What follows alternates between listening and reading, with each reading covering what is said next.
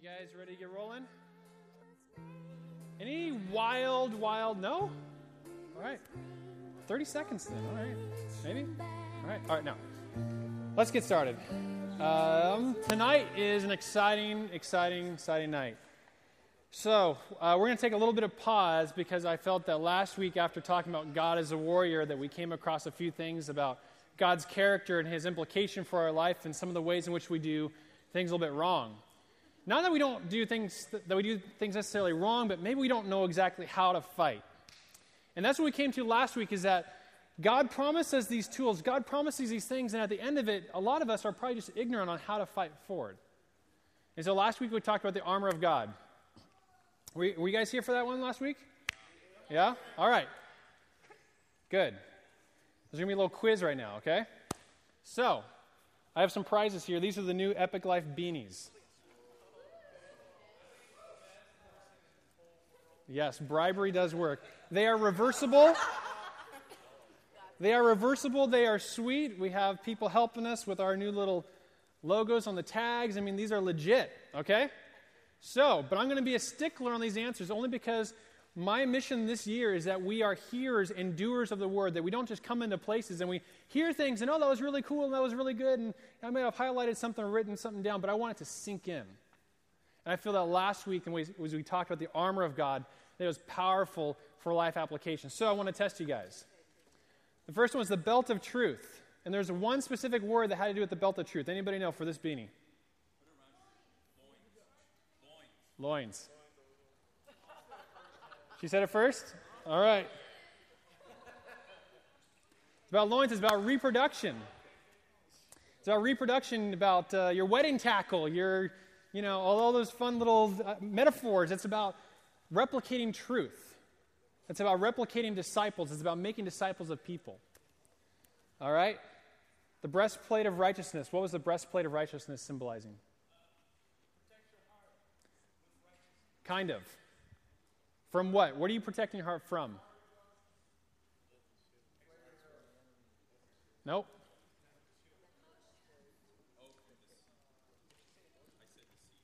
Deceit? something that we do with our hearts. There we do. Give it away. That we, pardon the term, that we whore out our hearts. That we give it away to areas that abuse us and take advantage of and, and seed influence in us. All right. The feet, ready yourself with the feet of the readiness of the peace of the gospel. What is that? Nope. Feet, shoes. What's that? kind of. Yeah, but you already got one. So, did someone else say that? the, the feet is so that you can be mobile and you can move and you can go where you want. It's also the gospel, but it's, it's really about being mobilizing or about how to mobilize yourself and that you take yourself away from circumstances, but then you move yourself into where God is. That we're not a stationary being. We're not sitting here just waiting for all these things that happen to us, that we can actually move and, and use the gospel to be our vehicle for going. So, I'm just going to throw this one up. And whoever gets that. all right, no one. All right, what else is there? The helmet of salvation. What is that about? Close. Kind of.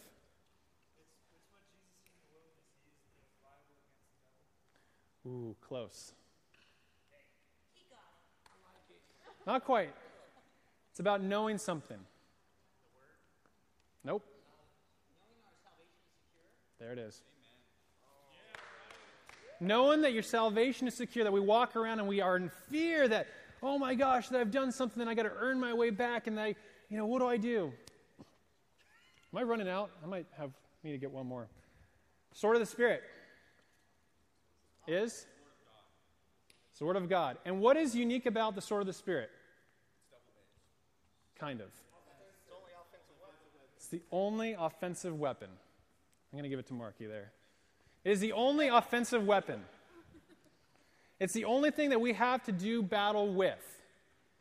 That God's promises are the answers. And Sean kind of said that Satan tempted Jesus with the Word of God, and Jesus used it back in return to fight and to do battle. All right, let me get one more here. All right, and for the last one, shield of faith. Now, there was something very specific about the shield of faith that was unique about it. That we talked about that the shield of faith cannot do something. What is what can the shield of faith not do? Cannot attack. It is a defensive weapon. I had no idea where that came from. Are there? All right.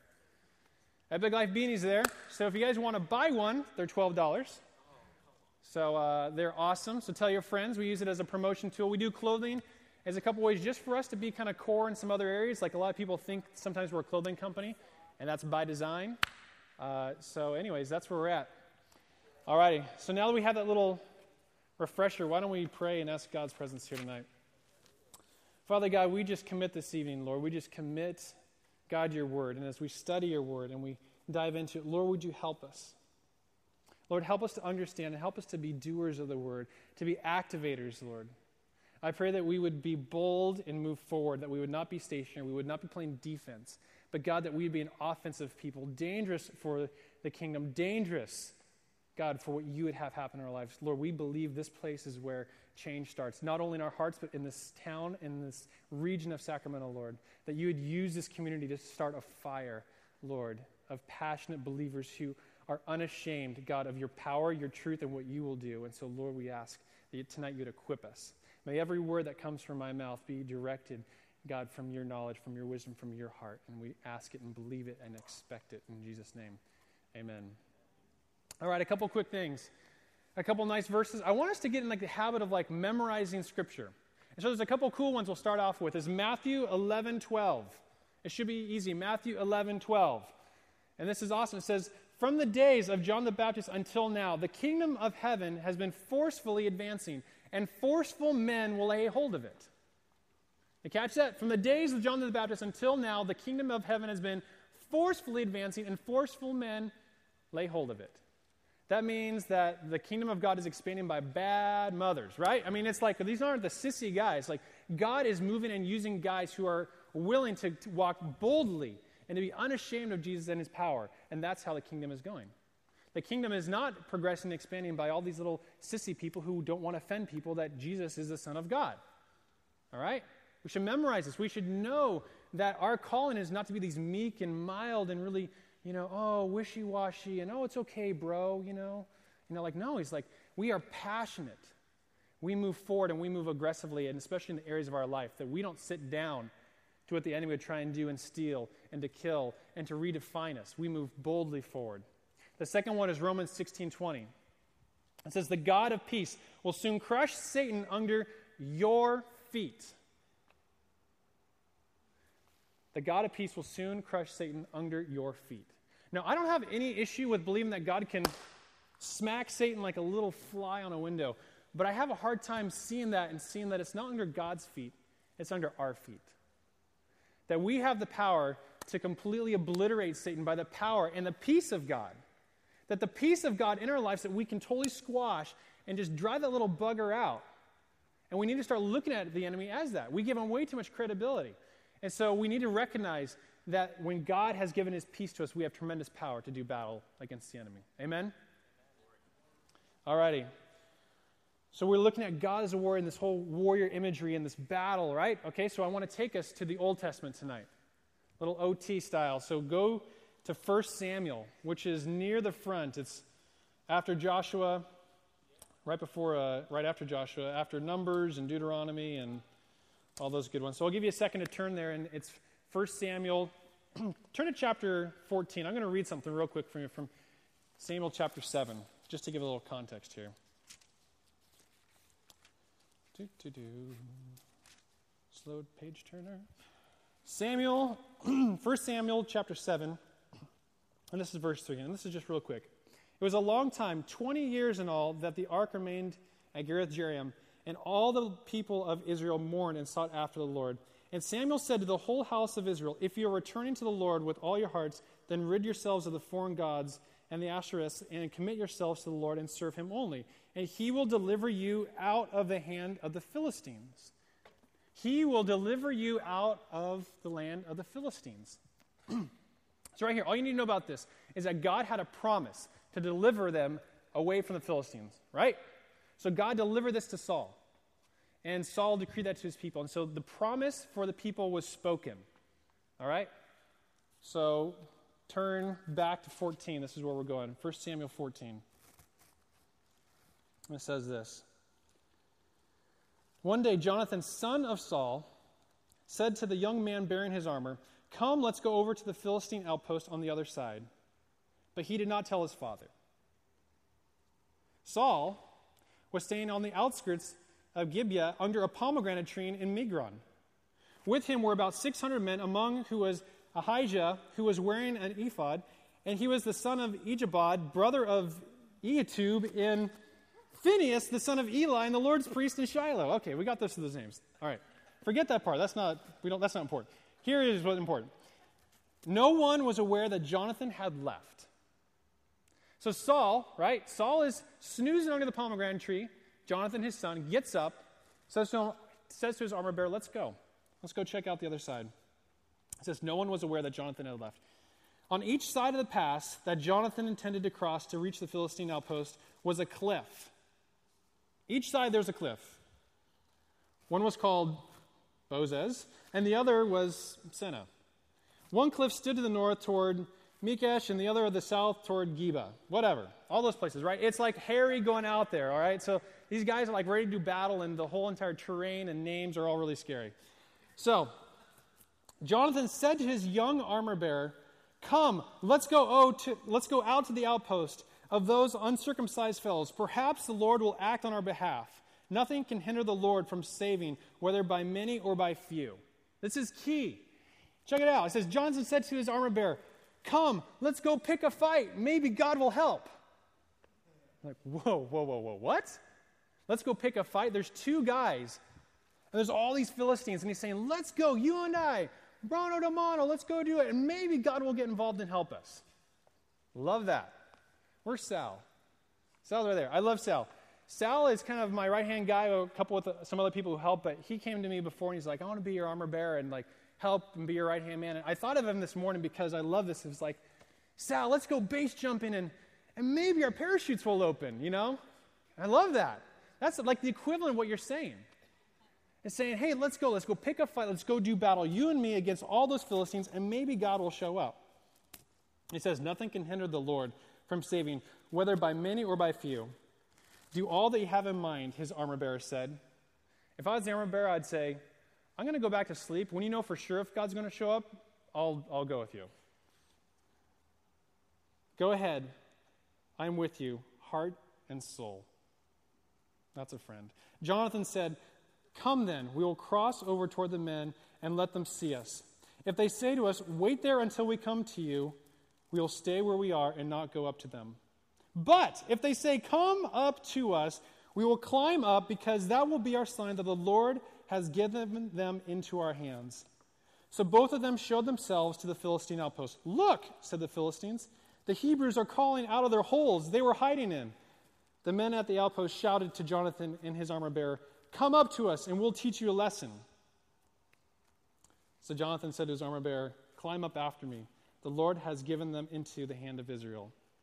Jonathan climbed up using his hands and feet, and with his armor bearer right behind him, the Philistines fell before Jonathan, and his armor bearer followed and killed behind him. In that first attack, Jonathan and his armor bearer killed some 20 men in an area about half an acre.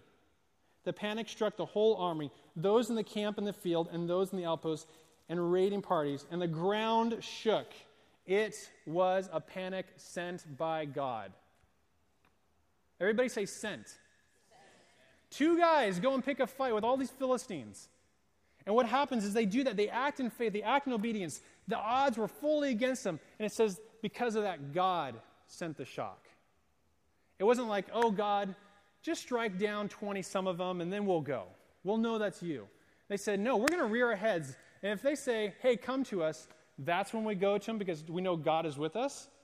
I would say, let's show our heads. And if they come up and they trip, maybe that's a sign from God that we can go, go after them. That's the exact opposite. So there's some things tonight And that is the crux of all of tonight, is looking at this and pulling it apart.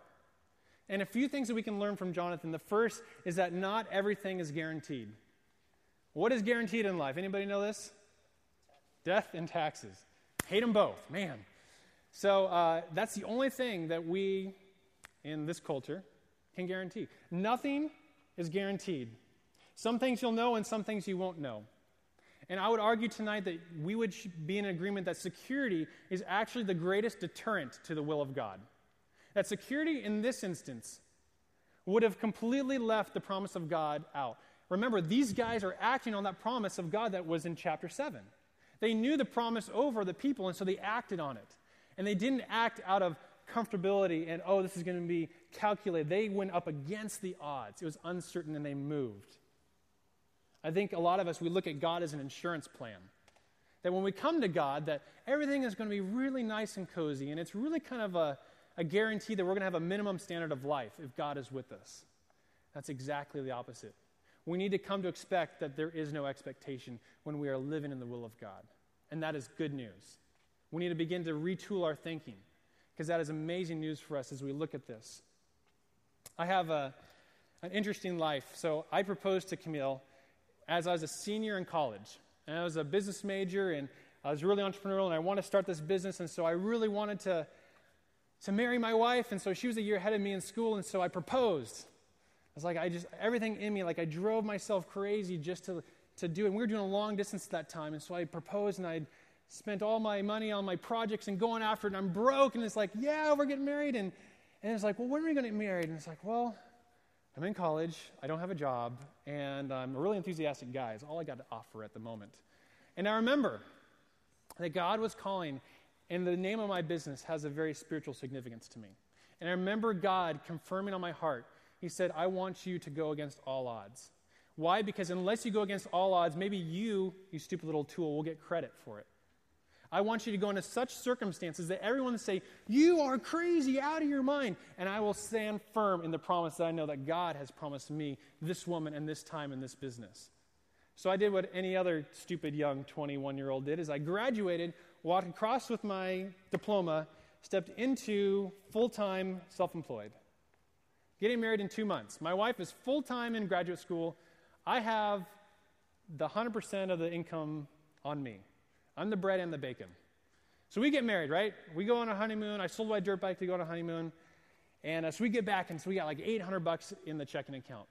Everyone up until that point was like, You are an idiot. What are you doing? This isn't God's plan. This is not His best for you. Like, how does this make any sense? And I just stood there and I just was feeling convicted that God's promises and His provision for me was going to be greater if I stepped out and took a risk and a chance and swing for the fences and experience what could be and ever since then, I've always been drawn to the taste of what could be. I'm designed and wired to crave and thirst after the possibilities that tomorrow has because of it. I've been in business for six years now. And even to this day, I'll mark in a little calendar. I know the exact date in which my business goes out of business. I have no guaranteed income. I have to go make my own money. I have to go finish projects. I have to finish on time. What happens when clients don't pay you? What happens with office space and employees and hiring and firing and all these different things? I have no guarantee. I had no, not a single friend or family gave us a penny. It was up to me. And I don't say this arrogantly, I just say it because God was the one who fulfilled the promise. It had nothing to do with me. We never once missed a rent p- payment. We bought a house six months later, moved into an office eight months after that. Had employees, and I just found out just a few months ago that in my first several years, I've done over a million dollars in revenue. Me. What? I don't say that at all, besides the fact that God took this circumstances and I had enough stupidity to say that God would be able to do this. And I walked in it, and it's been the best thing in my life. And so now I'm driven of what could be with God. If you talk to me and, and we talk and maybe we talk about business or ideas, and I'll start like unwinding. And, and Jamie was down in our meeting in our office, and so we were talking about this idea, and, and I'm just like all over the charts and, and just what could be if we give ourselves and throw away fear and walk forward is amazing. Because nothing great ever happens when we sit in our comfortable little cushion. God doesn't move mountains when we sit and we're on the clicker watching ESPN. God moves and honors when we get out of our seat and we walk boldly and we say, There's 800 Philistines and there's two of us. But I believe that God has promised this for me, and so I'm going to walk forward. I always like to say, what is the worst that could happen? I tell my wife this all the time still. What is the worst that could happen? I get a job somewhere else? I don't know. I, right now, I am, I'm forever corrupted from ever having a normal job because I can't stand the limited potential that a job comes with. At least with me, I feel that there's potential where God would go. And so I want that to be the heartbeat of this community. I want us to be a community that is so stinking faithful that God's character will come through that we begin to see amazing transformations here. That we are stupid enough to think that we'd have a place and a part in a revival that starts in this room, that transformation that starts in this community, that we'd have a place in that. The second thing we can learn is that Jonathan had unwavering confidence in God. Unwavering confidence. He had total and utter faith in God. Not only in just God and his character, but in his capacity. He knew that God didn't care about the odds. 2 on 800 doesn't matter.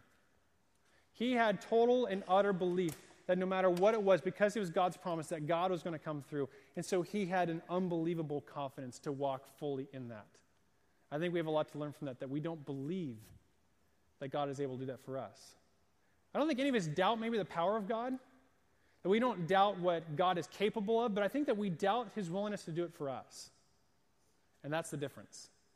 Is that we totally think that someone else is more worthy than I am to receive this. That someone else deserves this. That God only does that for everybody else, but he doesn't do it for me. And Jonathan here had total belief and confidence in God's capacity that it didn't matter. It says that God could use a few or a ton of people. It didn't matter to him. He had absolute trust in God's character. I think we, we, we need to begin to retool that. I'm excited because things are changing in our, in our community and in each one of us, and we're beginning to rethink that, wow, God is going to do this. And little by little, we begin to take little steps. The third thing is that Jonathan didn't wait. Jonathan didn't wait for a big storm or a huge sleep to fall over anybody. Like, there were no weird circumstances in which this came about. Remember, Jonathan was undetected in going to his armor bearer and saying, Let's go.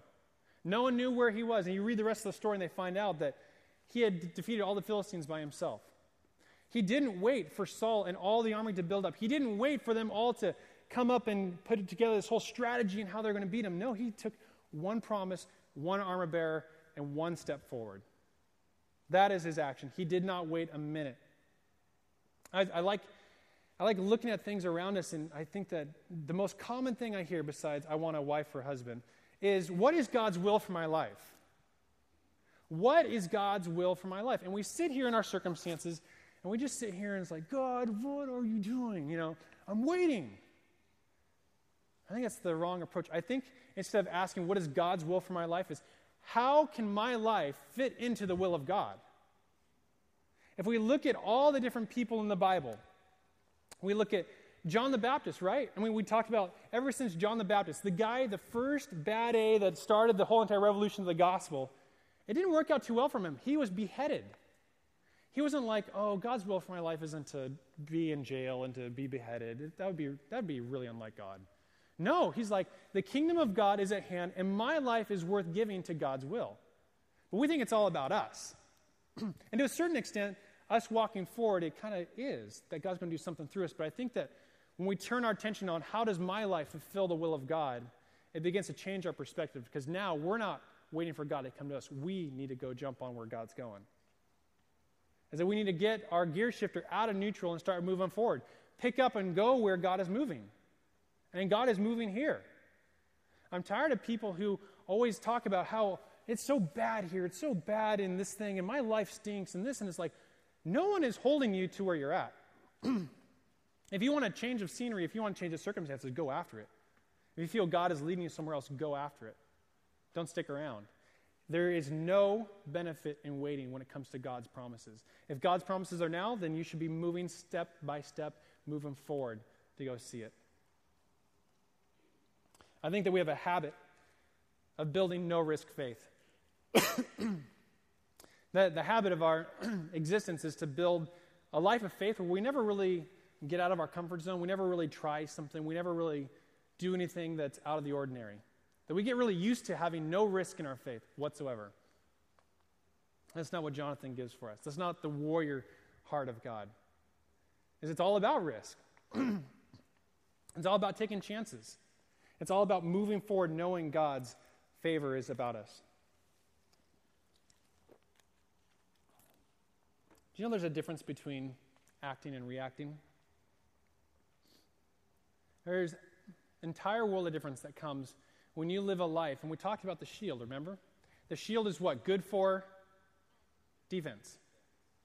Defense. The shield, the shield of faith. We say, oh, it's our faith. You need to have more faith, man. The shield is defensive. So you're going to sit here and you're going to take on blow after blow after blow when God's saying, pull out your sword and move forward. Right? There's a difference between being reactionary with a shield and acting with a sword. I'm living a life right now where I'm trying to find circumstances in which I am the one who defines the parameters of my existence. I am the one that defines the health of the relationships around me. I don't want other people to define it for me. I don't want Satan to define my life for me. If we do not move forward and act and define our lives in truth, in wholeness, in forgiveness, and redemption, God is going to be silent as we sit there and let ourselves be defined by idolatry, unforgiveness, immorality, temptation, addiction because that's what the enemy is going to try and do. And unless we act, we are going to be by default reacting. We can't just keep using the, the, the, faith shield. We can't just keep on asking for more faith. We need to move forward. We need to stop waiting. Last here is that vision precedes the resources.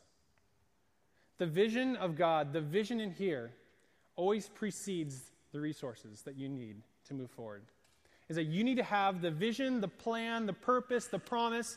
That all comes first. When I started my business, I wasn't like, oh, I just need a, you know, $80,000 in my bank account before I start my business. Uh-uh. It doesn't work that way. The vision came first. The vision came first. It was set upon my life, and I moved when I had zero resources. And God made the resources for me as I moved forward. He made it just in time, always. I've been bugging a bunch of people in El Salvador, and especially the guys. And I'm going to beat up on you guys real quick because anybody who doesn't want to go to El Salvador, I haven't heard one, one excuse, not one excuse that hasn't been money. Not one. And it, it's, it's discouraging for me because you think that that's such a limited perspective on what God can do. That God is going to give you a vision for your life. And if you say, I, I just don't have the vision of my life to, to go to El Salvador, totally cool oh man, I'm okay with that. When it comes to money, it's like God's the inventor of money.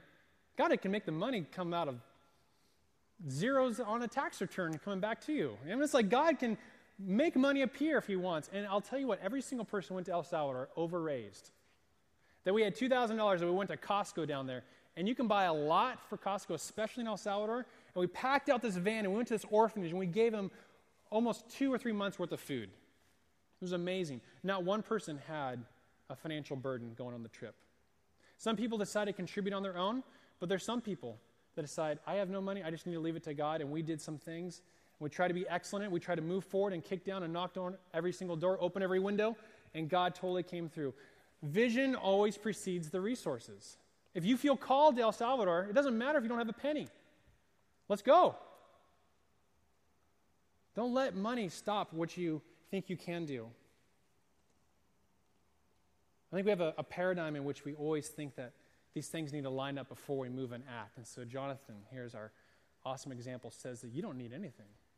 You can take two guys. We didn't wait for an opportunity, we didn't wait for an extra armor, we just moved. And I love it because it says that it was a panic sent by God, that God showed up out of their obedience to move forward. They were obedient to the vision, and God gave the resources for them to defeat the Philistines. It's awesome. I had an awesome meeting here with a buddy who's going to come up now and, and share a little bit. And uh, his name's Jeff. And I met him, uh, I met him a couple years ago actually playing basketball. Why don't you come up here, Jeff? and uh, Jeff and I had an interesting conversation in our office. And uh, yeah, let's give him a little hand here for Jeff.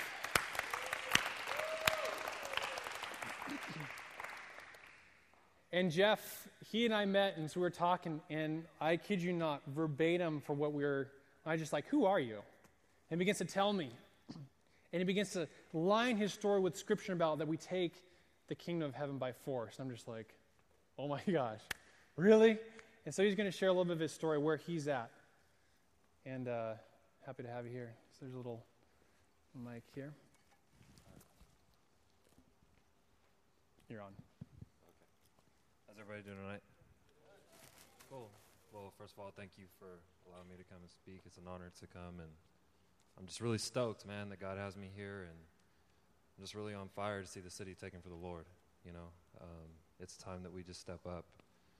Uh, just real quick to give you a scripture reference, um, what I felt God was speaking for me tonight is uh, Matthew 16, and it's uh, Peter's confession of Christ. And what's important about this is Jesus asked Peter, "Who, who do you say I am?" You know, so who is God to you guys? You know, I know who He is to me, but do you really know who He is to you?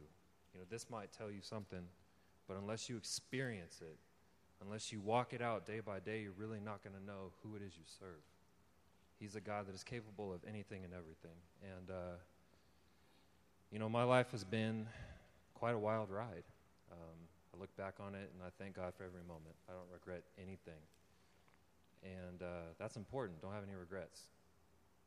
But just for yourself, when you have time, read uh, Matthew 16, uh, 13 through 20. And what God is doing, what Jesus is doing is giving Peter his identity. And you guys have that same identity. We are the church. And we're built upon the rock, and it's Jesus. And it's unshakable. So, anyway, let's go into my story. Um, I was born in Texas, lived there for three years, moved to Oklahoma, lived there for four or five years, came to California when I was seven years old. And I've lived here ever since. Uh, grew up in a Christian home. You know, my mom, she always preached the word at me, but I'll be honest, I didn't want to hear it. You know, I, I was like, come on, man, this Jesus, this guy is not for me. You know, I'm going to do my own thing. I'm going to do what I want to do. And I did.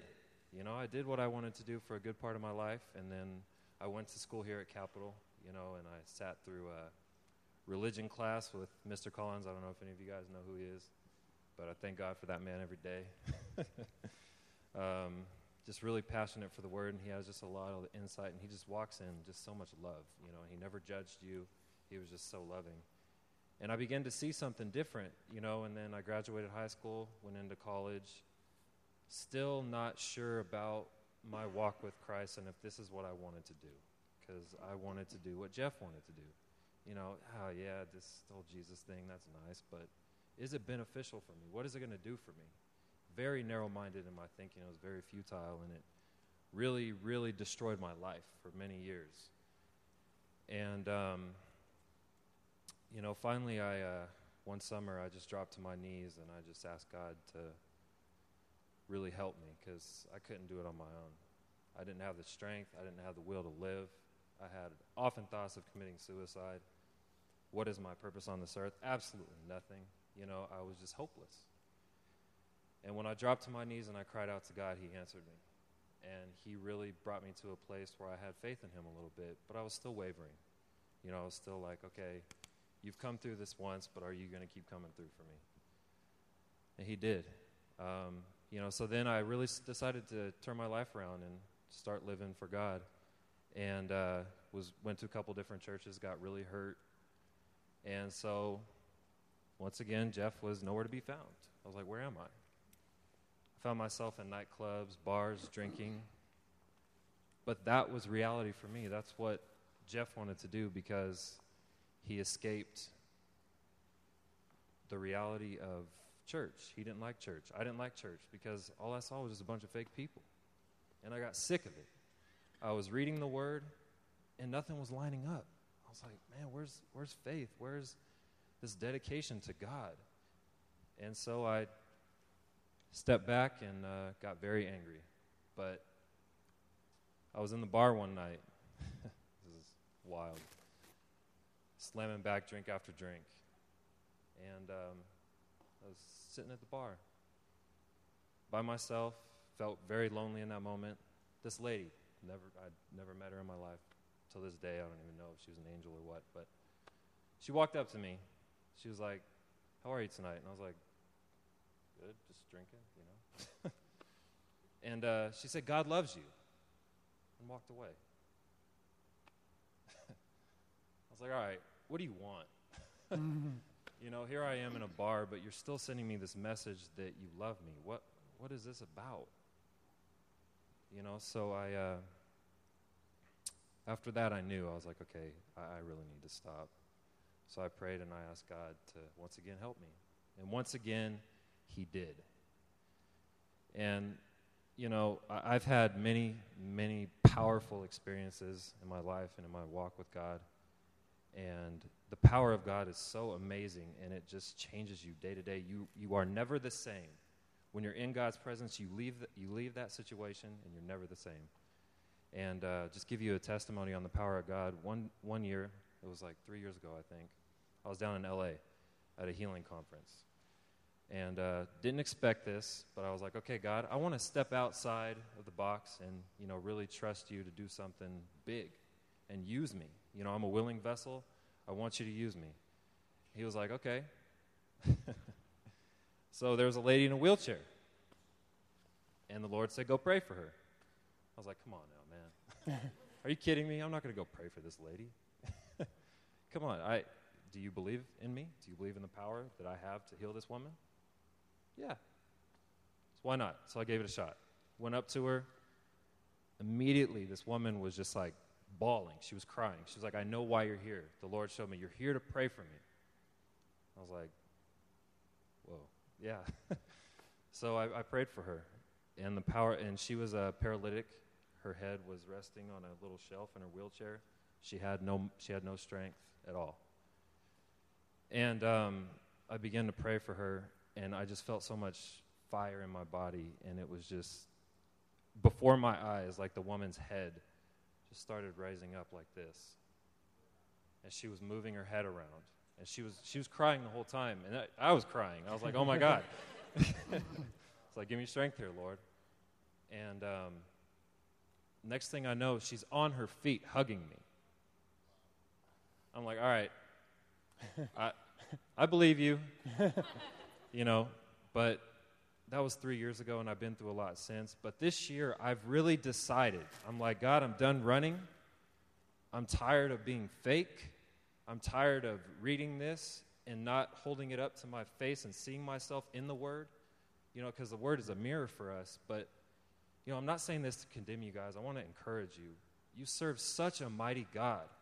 You know, uh, how many are college students in here? Oh, praise God. You have a mission.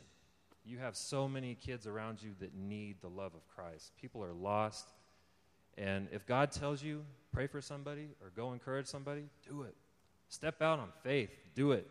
And, you know, just take this city back for God because this is our inheritance. You guys are here right now. God has placed you here. And this is your inheritance. And the inheritance is seeing the city of Sacramento set on fire for God. How awesome would that be?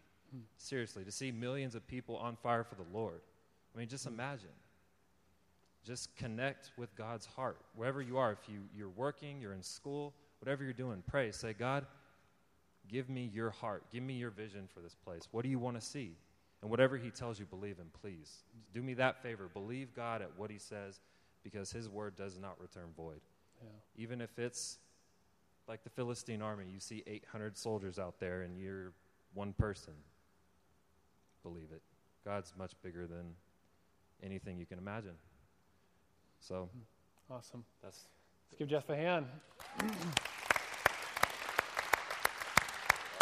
good there.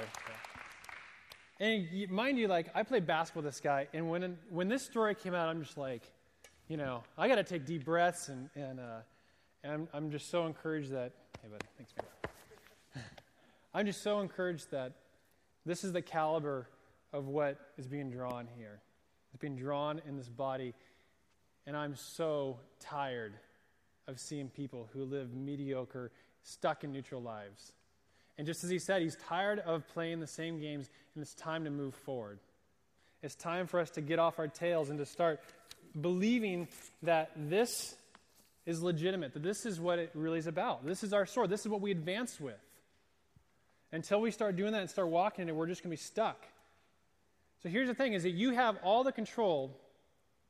Actually, sorry, you don't have any control of when, where, and how you will die. That's a bummer. You have no control over that. Or Rarely really have control over that.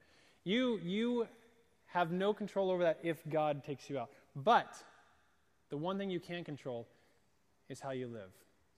That's the one thing that you have control over. Again, it's not reacting, it's acting. You have total power to see how you're going to live a life. That's totally within your hands. And to move with God is to accept a life full of uncertainties. And I've found, for at least my own personal life, is that the greatest moments of life have come in the greatest moments of uncertainty. The greatest moments of your life will, will be lined with the greatest moments of uncertainty. So you'll look back on those days and you'll see, wow, God totally came through at the ninth hour when I really needed it. And we need to be ready for that. We need to be ready when that opportunity comes that we move and we go through it. I know there's a lot of people here who need jobs, a lot of people who need breakthroughs with family. There's a lot of people here that have a lot of brokenness. And we need to be ready for when God is going to move and open that opportunity, that we don't sit back and we let the opportunity pass. Because so many of us do that. So I want to ask you what is it that holds you back? What is it that holds all of us back? Why are there not more Jonathans here? This is coined the Jonathan factor. And if you like some of this, then you'll love Erwin McManus's book called Chasing Daylight. What is holding us back? And at least our heart, our little uh, pulse on this community is the same for most as you go elsewhere. The one thing that holds us back is shame. I'd probably say the largest overriding issue in our body, in young adults, is shame. Hands down. A few things about shame. Shame sits over you like a heavy blanket, or like a wet blanket. Shame is this thing that just kind of wraps itself around you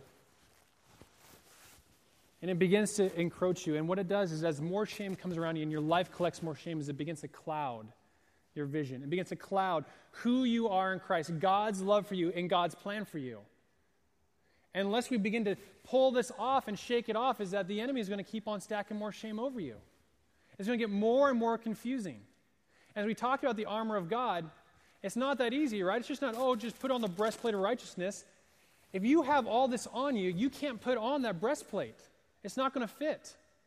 You can't put on the full armor of God while you're carrying all this stuff. It's a heavy weight that keeps us immobilized and it keeps us stuck in sin. What motive is there to get out of our shame and get out of sin when this is around us? Might as well stay there, right? It's there. I actually kind of like it. You know, I kind of like my shame. It's a place of security. It gives me an axe to grind against somebody else. It gives me power, right? It gives me a motive to be bitter. It gives me reason to feel the way I do. It gives me justification for the sin in my life, is this shame. So, what do you do? There's, there's three steps. This is not my own. Three steps here of what we can do with shame. Is the first is just simply acknowledging that shame is there. Is that so many of us want to just point the finger somewhere else. Oh, it's just a relationship. Oh, it's just a job. Oh, it's just temptation. Oh, it's just this. When in reality, that our mind and our vision is being clouded by shame and that we can't move forward because of it. And we first need to acknowledge that there is shame there. Step number two is really easy is confessing with your mouth to someone you trust. It doesn't just count just to be like, oh God, I have shame. Thank you. Amen. That doesn't work. There's power in coming into discipleship, into fellowship. Don't go out and broadcast it on Facebook, all your laundry and details. Share it with somebody. Somebody you trust, someone who knows this inside and out and can help you and guide you through it. There is never condemnation at the presence of shame. At the acknowledgement of your sin, at the acknowledgement of your baggage, at the acknowledgement of your hurt, your pain, your suffering, your bitterness, your unforgiveness, there's never condemnation in that here. And God wants to liberate that. But we need to first come to Him and confess with our mouth to somebody and just let that go. And the last, and the reason for that, is because this is too heavy to lift by ourselves. Most of us have probably been walking 20 some years collecting shame around us. And just thinking, it's just not that big of a deal. It's just not that bad. We go through 20 some odd years collecting different things, letting it fester, letting it stew and broil. And suddenly we have something that is so huge and heavy that we can't do anything about it. So, the other component to confessing with your mouth is having somebody come beside you and help you lift it. Because sometimes when things are in an awkward position, like a straitjacket, you can't get yourself out of it. You need someone to come and unbuckle it. And as soon as you have someone that's helping you, suddenly now you have some mobility in your arms and you can begin to get this thing off you and it's, it's wrapped around you. You need someone to like show you where that's tangling you. You need someone to help you pull this off and just get it off and just do this. You need to be able to get free of that. And you need to come and be liberated from it. What our tendency to do is to cover ourselves up. We cover our shame. And the bummer thing about that, when we cover ourselves up, it forces God to expose us. But when we expose ourselves in our shame, is that God comes and covers us. One way or the other. If you're carrying all this around, one way or the other, somehow, someday, somewhere, it's going to come out. And it's not going to be on your terms. And you're going to be bummed. But when we come and we say, God, here it is, is that God can then cover you with it. Amen? So I want to turn to the table just for a few minutes, and I want us just to bounce off.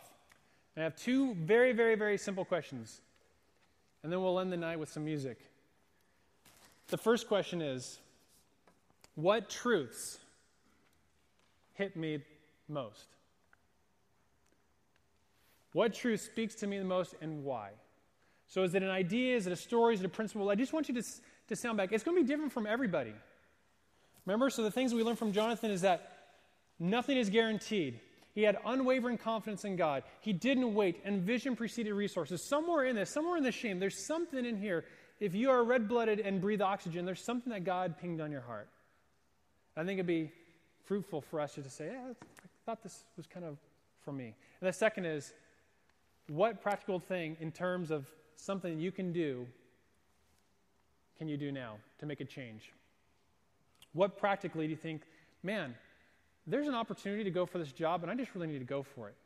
I mean, I've been sitting on the fence of this thing that God's been telling me that I should be doing, and I just need to go for it.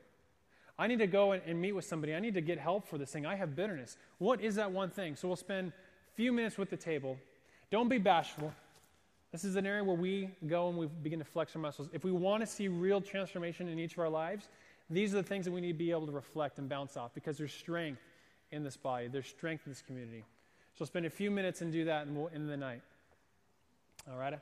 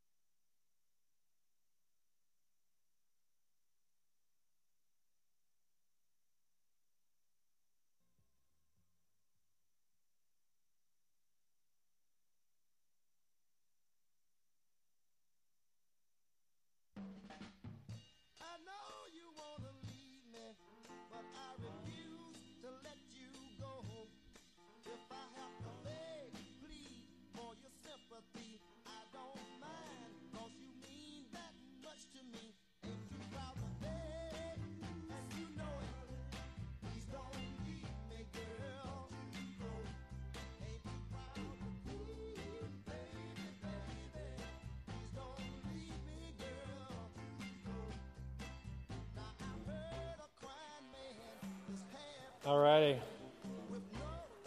So, why don't, why doesn't the band come up? We're going to end this here in a second. So, if the band can make your way up, we'll close it out.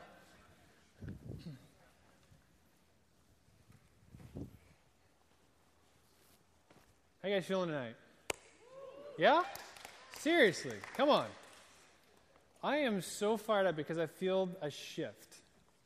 I feel a shift in this room. I feel a shift in this culture, in the lives of people here. And, and this is going on two years now. And I, I feel that there's some teeth coming, that we are raising up a generation, a group, a community of people who are tired of mediocrity and tired of lukewarmness. Now, remember that we did the table question. It was if you could do anything in the world and it would succeed and God would bless it, what would it be? Right? I hope you wrote something down or said something. I hope someone heard you say it. Now, the follow up question is why aren't you doing that right now? The one question is why? Why not right now? What is that? Isn't that what we learn here? Isn't that the truth? Is that when we step forward and God places those desires, those things on our heart, those are legit. Those don't just come out of nowhere. That's not just your own human. It's like God places things on your heart. And when He lays that on you and He gives you dreams and passions, they aren't just for you to sit on the sideline and watch I believe that they are for today and for now. And I want to see us to begin to move forward in this month and this week and this year to move forward and begin to seizing those dreams, those passions, and that destiny. It's all about acting, it's not reacting. So why don't we all stand and we'll commit this evening to God? And if there's anybody that wants to receive prayer, if you need prayer for something going on tonight, if we can pray with you for a job, for extra money and a tax return, for anything, we would love to do it. As we come here and lift our voices, God shows up and God hears the cries of our heart.